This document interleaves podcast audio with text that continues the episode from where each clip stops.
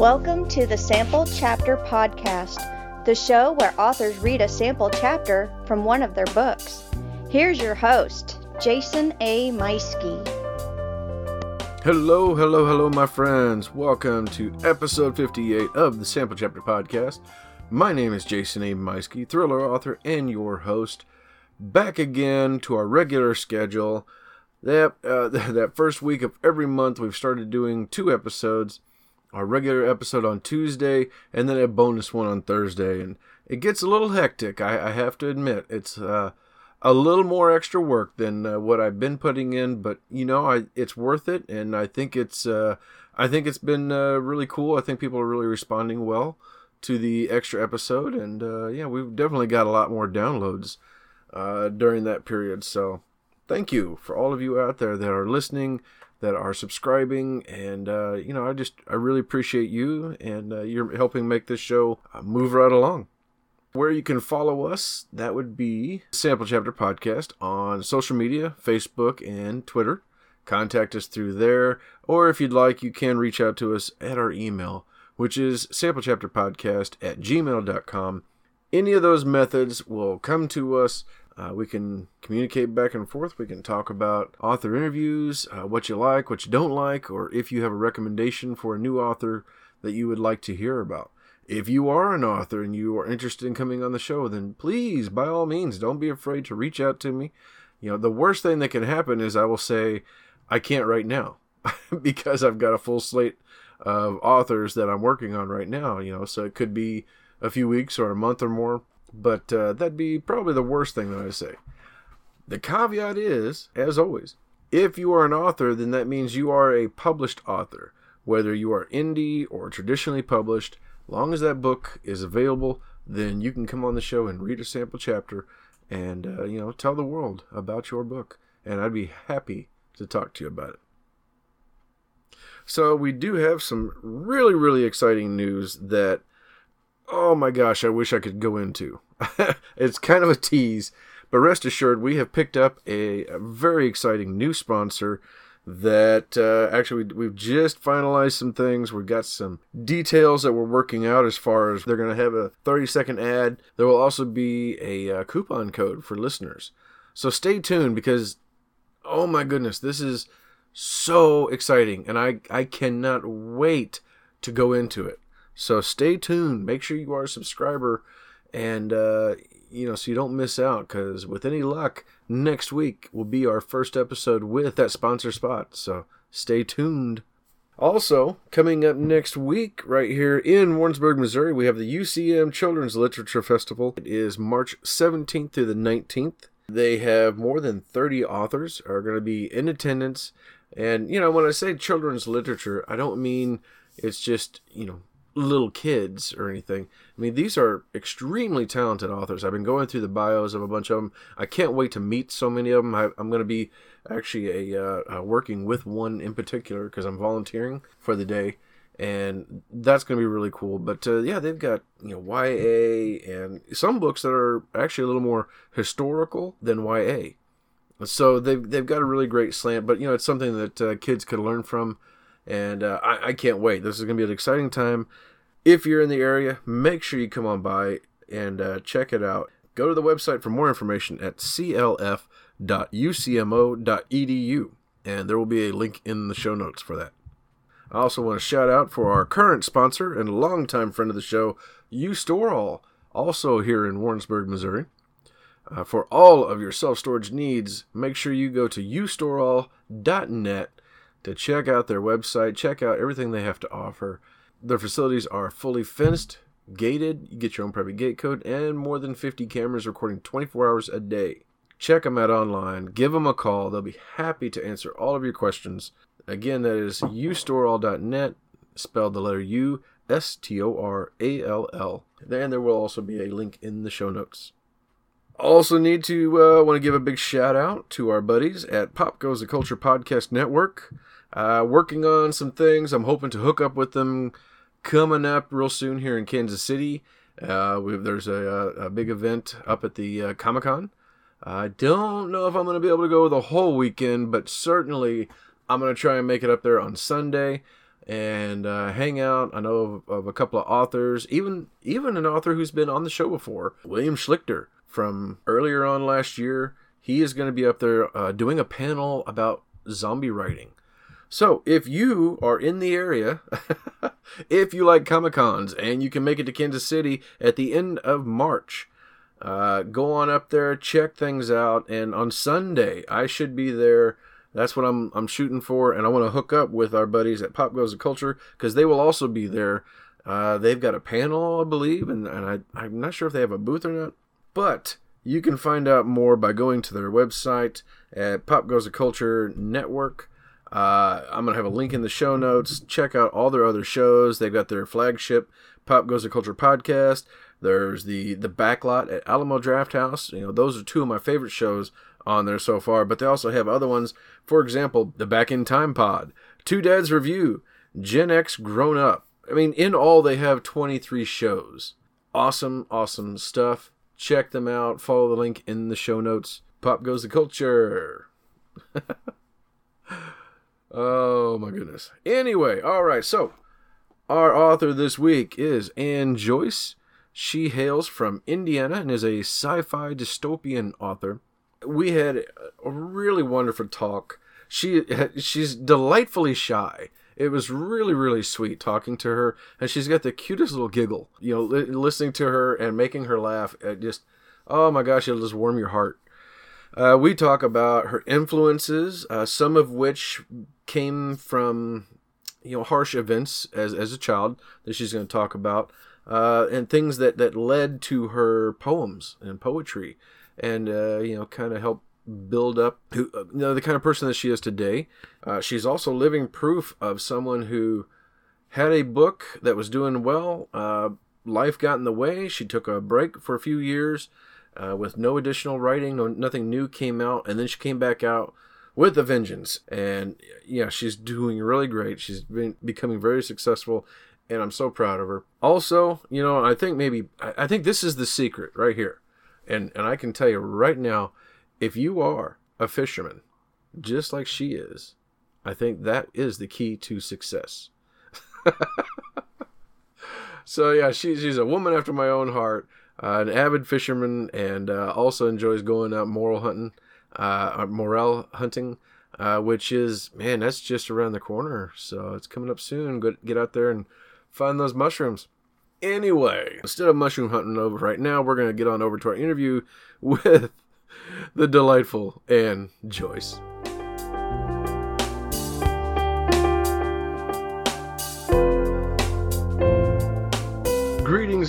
Everyone. Welcome to another episode of the Sample Chapter Podcast. This week we are visiting with science fiction dystopian author Anne Joyce out of Indiana. Anne, welcome to the show. Thank you. How are you doing this weekend? I'm doing all right. How about you? Uh, not too bad. Not too bad. It's actually it's my granddaughter's uh, birthday this weekend, but they're out shopping, so this time worked out perfectly. So. But uh, anyway, well, uh, go ahead and tell the audience a little bit about yourself. Um, I am, uh, like you said, I mainly write uh, science fiction, dystopian books. Um, I started writing poetry when I was 13. Um, I'd write comic books when I was a kid, and then when I got in my 20s, it just kind of progressed to novels and novellas. Um, I like to go fishing in my free time and morel hunting and camping. And I have three very spoiled cats. That's great.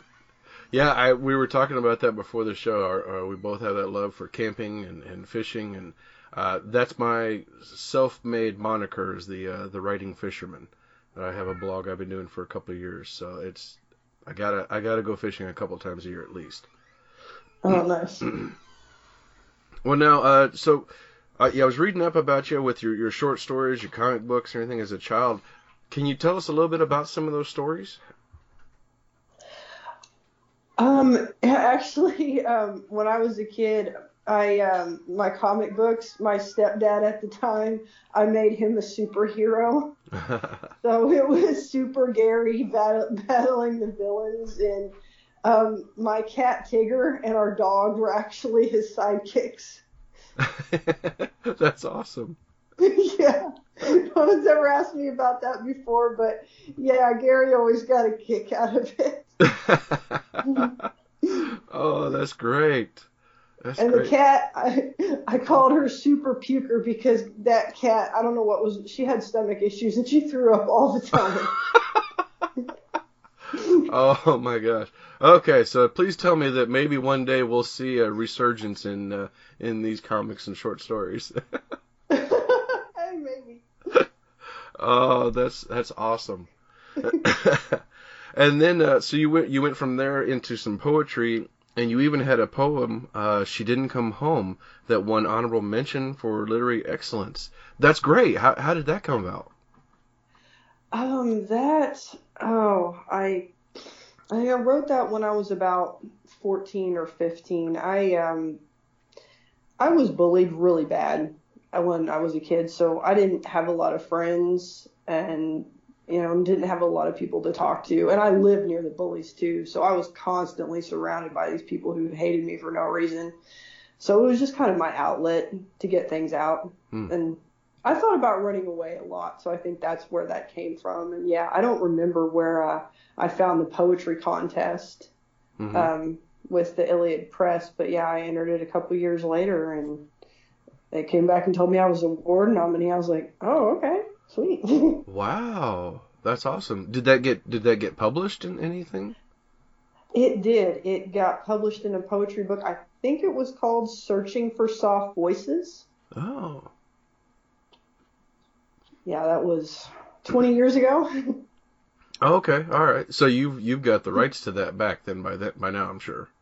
yeah. Okay, all right. Is that available online, or, or maybe you're putting together a collection sometime? Um, I am not sure. Honestly, I ha- I haven't even looked um checked to see where searching for soft voices is.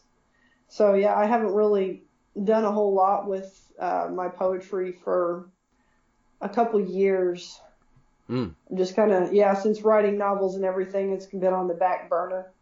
Yeah, yeah. Oh yeah. No, I understand that. I uh, uh, oh gosh, just under 20 years ago, when my wife had joined the uh, Air Force, I spent my first couple of years studying um, with the Children's Institute of Literature uh, correspondence courses, and uh, then I got a couple of articles I wrote online.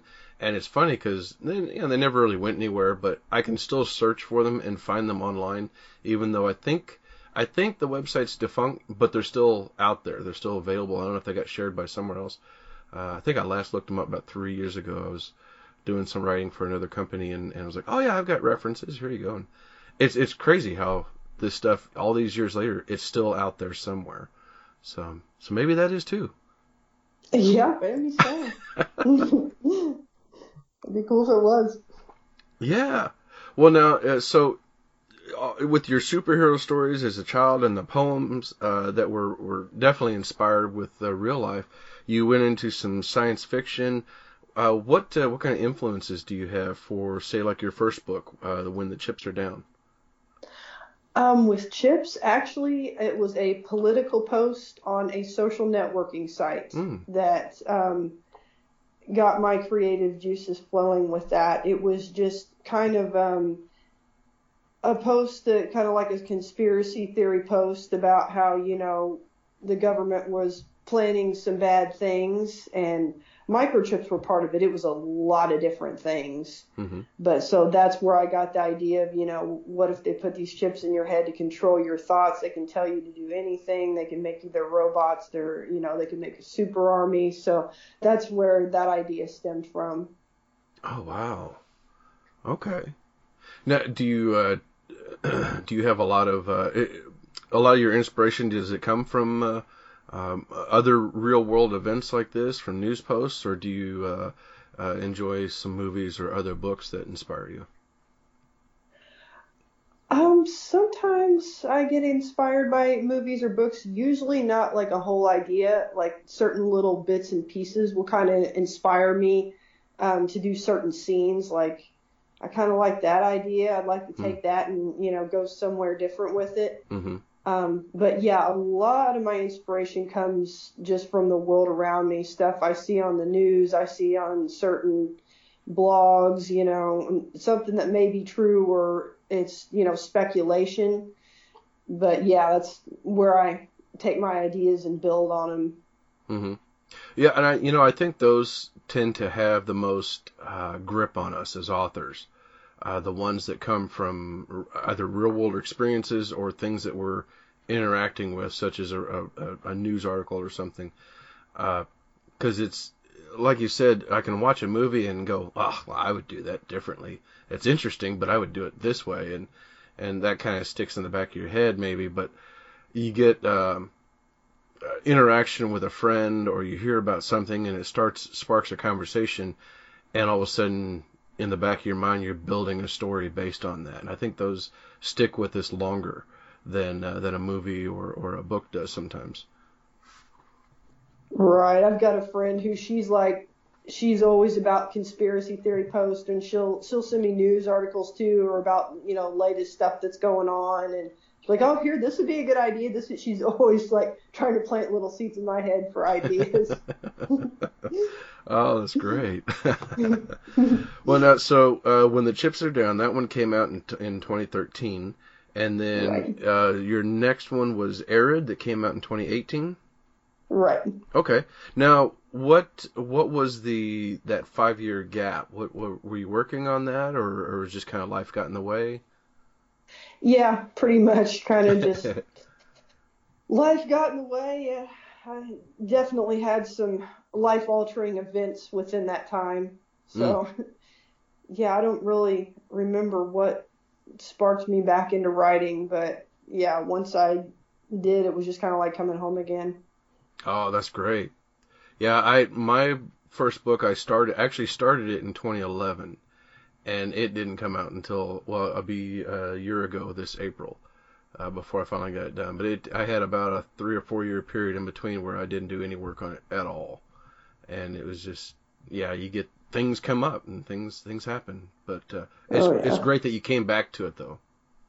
Well, so tell us about uh, tell us about Arid. How uh, where did this come from?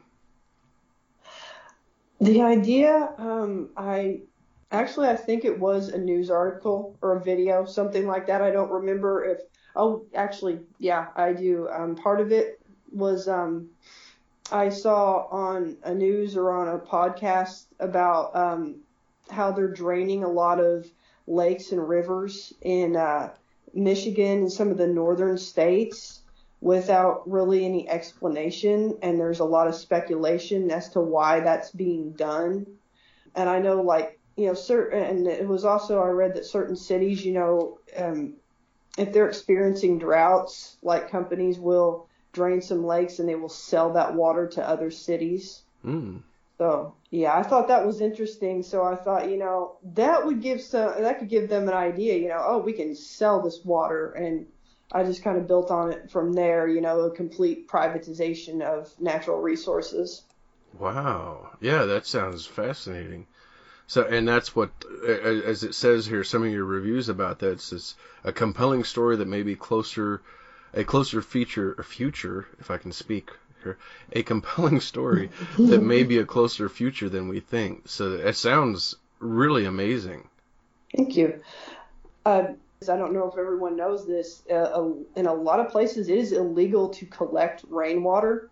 I did mention that in Arid. Um, I think some farmer not long ago he got fined a ridiculous amount of money for collecting rainwater. So I, yeah, that uh, also aroused a little suspicion in me. Yeah, yeah, I, I think it's uh, I think that's a rule here in uh, in Missouri too. It just, yeah, it it's a little strange. it's one of those laws yeah. I, I don't really understand. Well, uh, so what? Uh, so that's Arid. It came out in October. What? Uh, what's next from you? What are you What are you working on? I am working on a prequel to Arid right now called Parched: The Days Before Exile, and it's um, a short story of some of the main characters before they were cast into the wastelands and what led up to that. Nice. Do you have a uh, maybe a timeline for this? Not right now. I don't. Um, hopefully this summer, but yeah, I'm not for sure yet. Oh well, that's still that's still great though to have it. I mean, that's still pretty soon. So sometimes, uh, you know, you ask that question, it's like, oh, that's uh, maybe next year or the year after. So that's great that uh, we're gonna get something else from you uh, in that in that world uh, here sooner than later. So that's exciting. Well, uh, well, where can uh, where can people find you and follow you online? In Um, I uh, have a website. It's aridbook.com, A-R-I-D, and um, I also have a webpage called AnnJoyceWriter.com. Um, I'm also on Instagram. Uh, my handle is Ann Joyce Writer. great, okay, yeah, and I will make sure to have links to all of these in the show notes. So everybody listening, you can click those links later on and uh, follow up, and and of course uh, get over to her Amazon page and check out these books. Uh, for me, on this show, one of the things I really enjoy is I have finally got a Kindle Unlimited uh, account, so to keep me from from getting uh, broke because every week I'm talking to great authors and hearing these amazing stories. I'm like, okay, I got to read that. Oh, oh, yep, oh, yep, I got to read that too. And so yeah, this is great because your book's on Kindle Unlimited as well. So it's it looks like my uh, reading to be read pile is just going to continue getting bigger and bigger. well, thank you so much, and I've really had a great time with you on the show.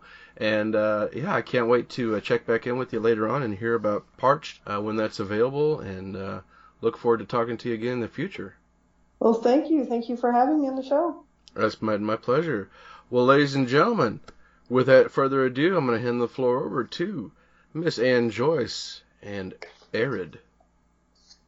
Thank you. Um, I decided I'd read chapter two because, um, you know, chapter one's available on Amazon and chapters three through five are actually available on the aridbook.com webpage. So I wanted to read something that wasn't readily available. So this is chapter two. Bang, bang, bang. The pounding on Joshua's jaw jolted him out of bed. He glanced out of his tiny window. The sky was still dark and dotted with stars. Dawn would soon be approaching. I'm coming, he muttered. He staggered across the room and opened the door. Paula stood on his front step like a wilted flower, her sleek black hair messy. Her big brown eyes were puffy and red. Edgar's dead.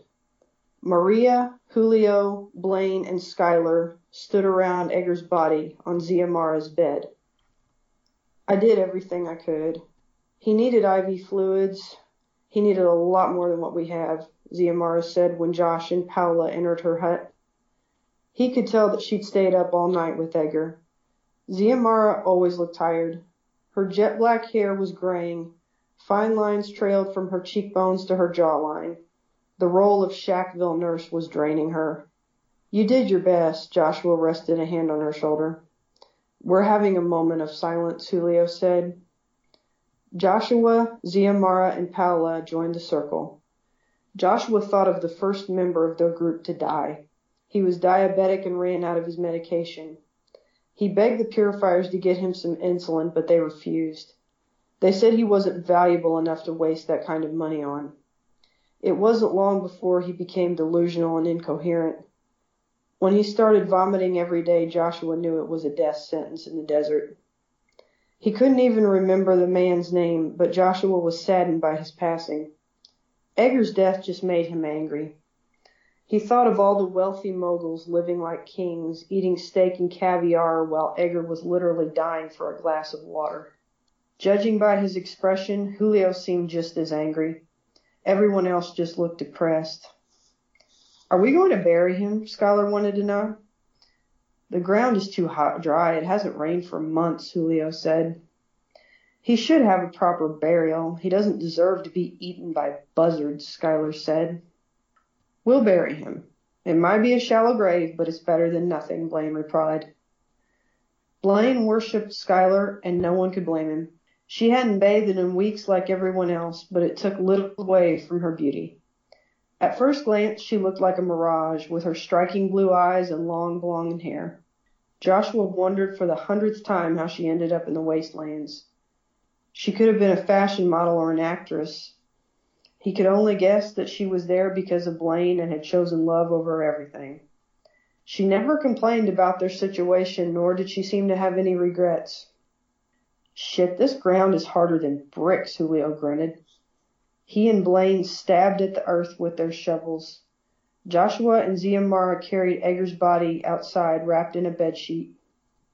This is as deep as we're going to be able to dig. Blaine wiped the sweat from his brow. That's more than good enough, baby, Skylar said. Does anybody have any last words? Julio asked when Josh and Ziamara lowered Edgar into the hole. Let's say our final goodbyes inside. It's freezing out here, Maria said. You're just cold because you're not working up a sweat like Blaine and me, Julio replied. No, she's right. It's a lot colder than it's been in weeks. Joshua stared at the sky. Several birds flew in the direction of the rising sun. I haven't seen birds in so long. Other than crows and buzzards. Those don't look like either, Ziamara gasped. Are you thinking what I'm thinking? Joshua glanced at Julio. I'm with you, bro. Someone else can cover the grave. Julio threw down his shovel. Where are you going? Paula said. We're going to find some food. It's cool enough right now to set out on a journey, Joshua replied. When you see birds, it's a good sign. They know where the food and water are. Julio pulled a bandana from his pocket and tied it around his face.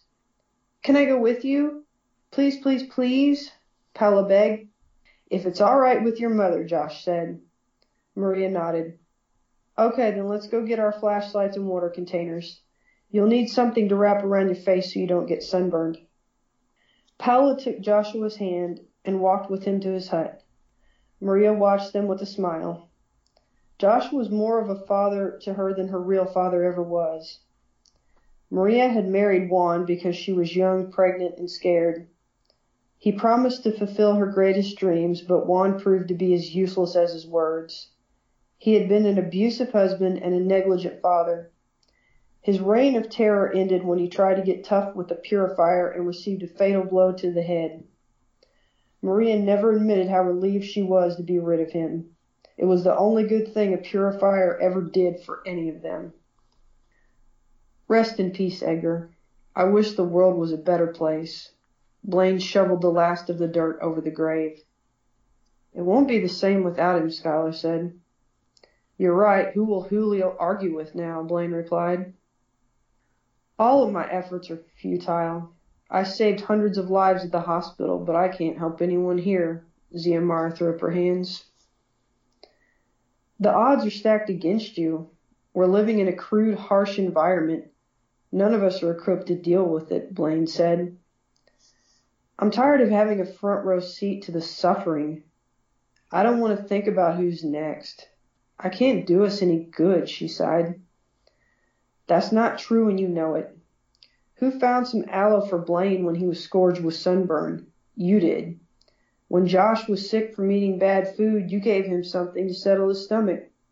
We'd fall apart without you, Skylar said. Edgar was old and in poor health.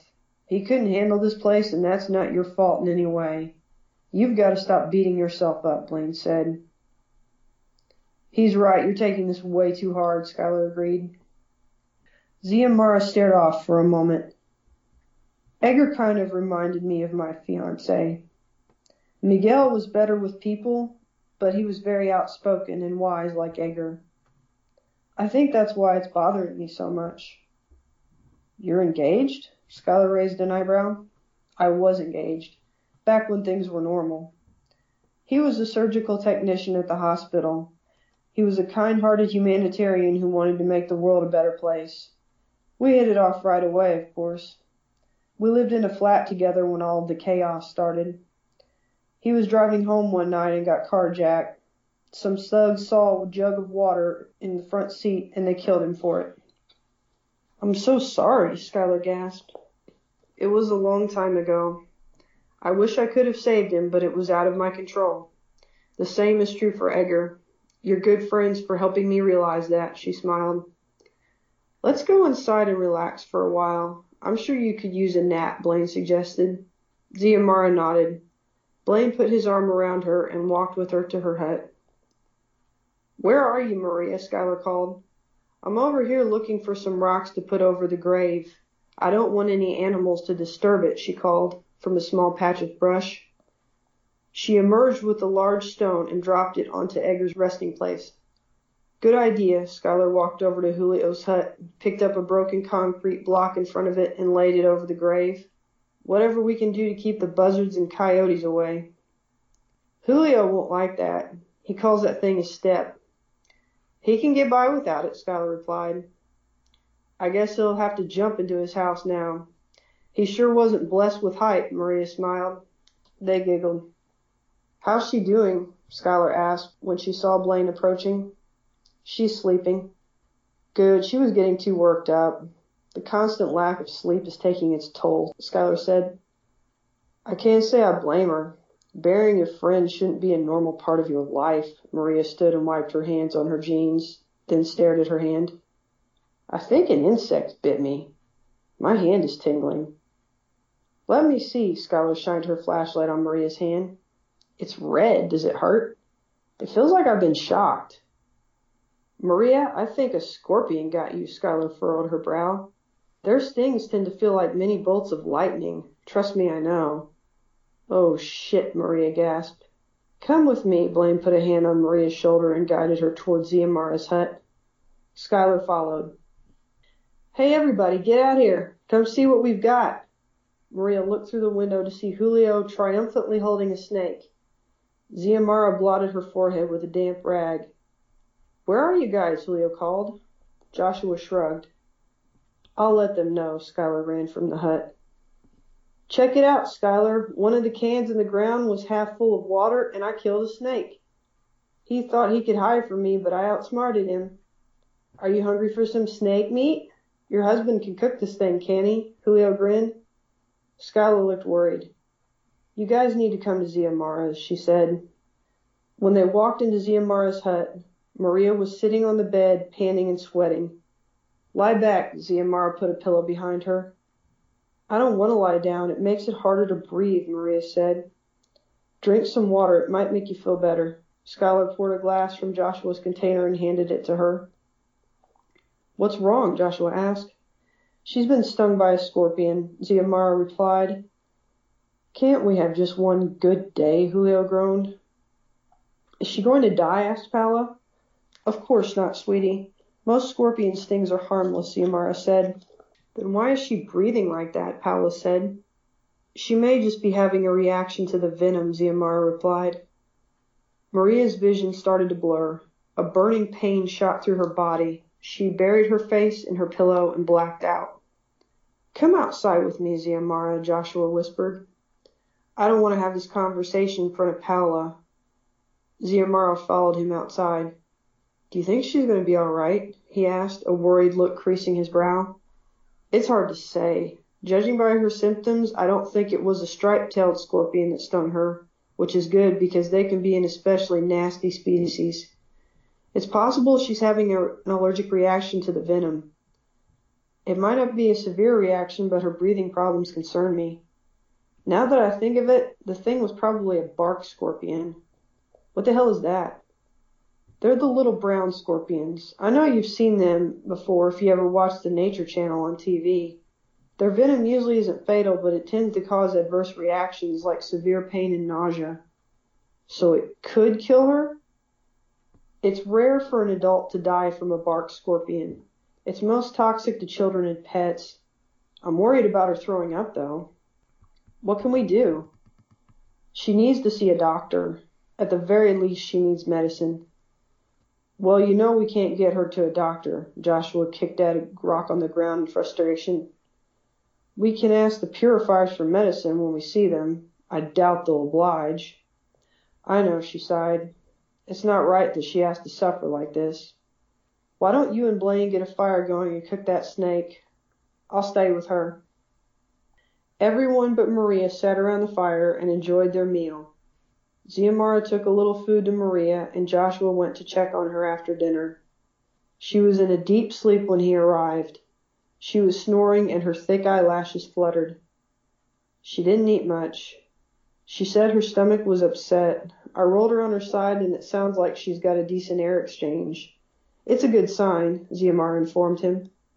You said she needs medicine. Is there anything around here that could help her? If we had more water, I could clean the wound.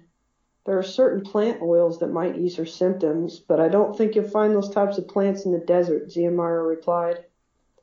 Write down anything you can think of, Joshua instructed. I'll set out tomorrow before the sun is up. Be careful, Josh. I'll let Paula stay at my place for now. Try to get some rest. A faint light glowed in the eastern sky when Joshua gathered his supplies and crept out the door, relieved that he didn't wake Paula. She stayed curled up on her straw mattress on the floor. He was in no mood to argue about why she couldn't come along. To his disappointment, it was already much warmer than the day before. It was going to be a risky and dangerous trip, and he asked himself why he was making it. I don't know if I'm brave or just a fool, he thought. He flung his knapsack over his shoulder and headed north, his flashlight leading the way. He thought a lot about Maria during his long, quiet walk and realized his fear of losing her was much greater than his fear of ending up like Edgar. He dodged a scorpion as it scurried across his path. This is all your fault, he grumbled. He shined his flashlight in the direction of some cans he placed in the ground several weeks ago.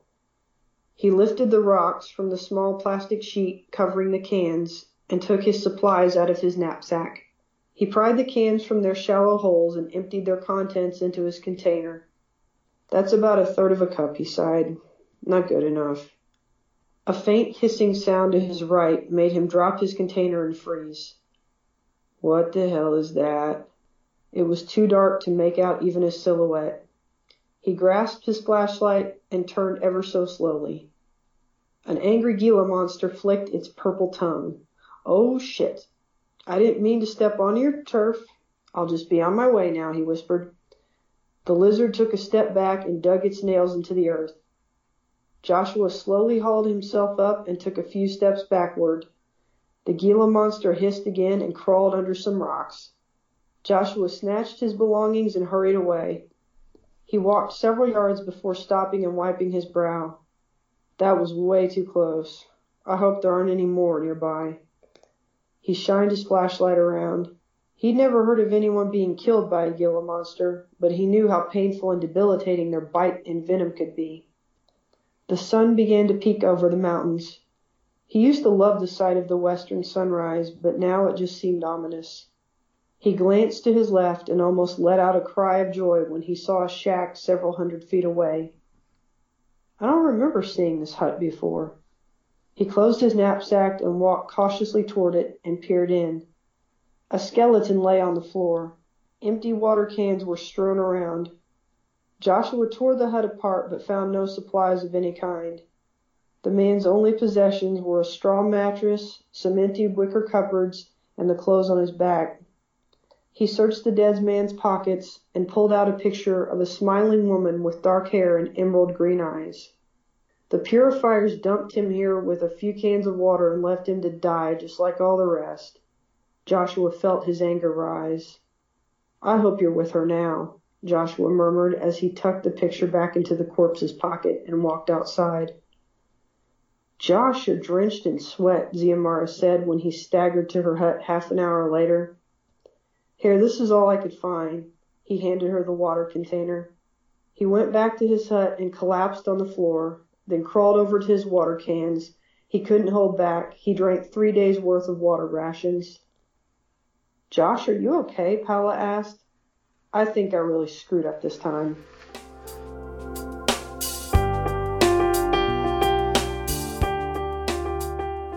And that was Anne Joyce reading a sample chapter from her latest book, Arid. Be sure to click the links in the show notes for her, her website and social media, Amazon, all the above. Also, don't forget to follow the links for all of our sponsors, our friends, and the children's literature event coming up next week. And as always, make sure that you subscribe to our show because as a subscriber, you never miss out on a new episode with a new author, a new book, and a new sample chapter. We'll see you next week, everyone. Bye.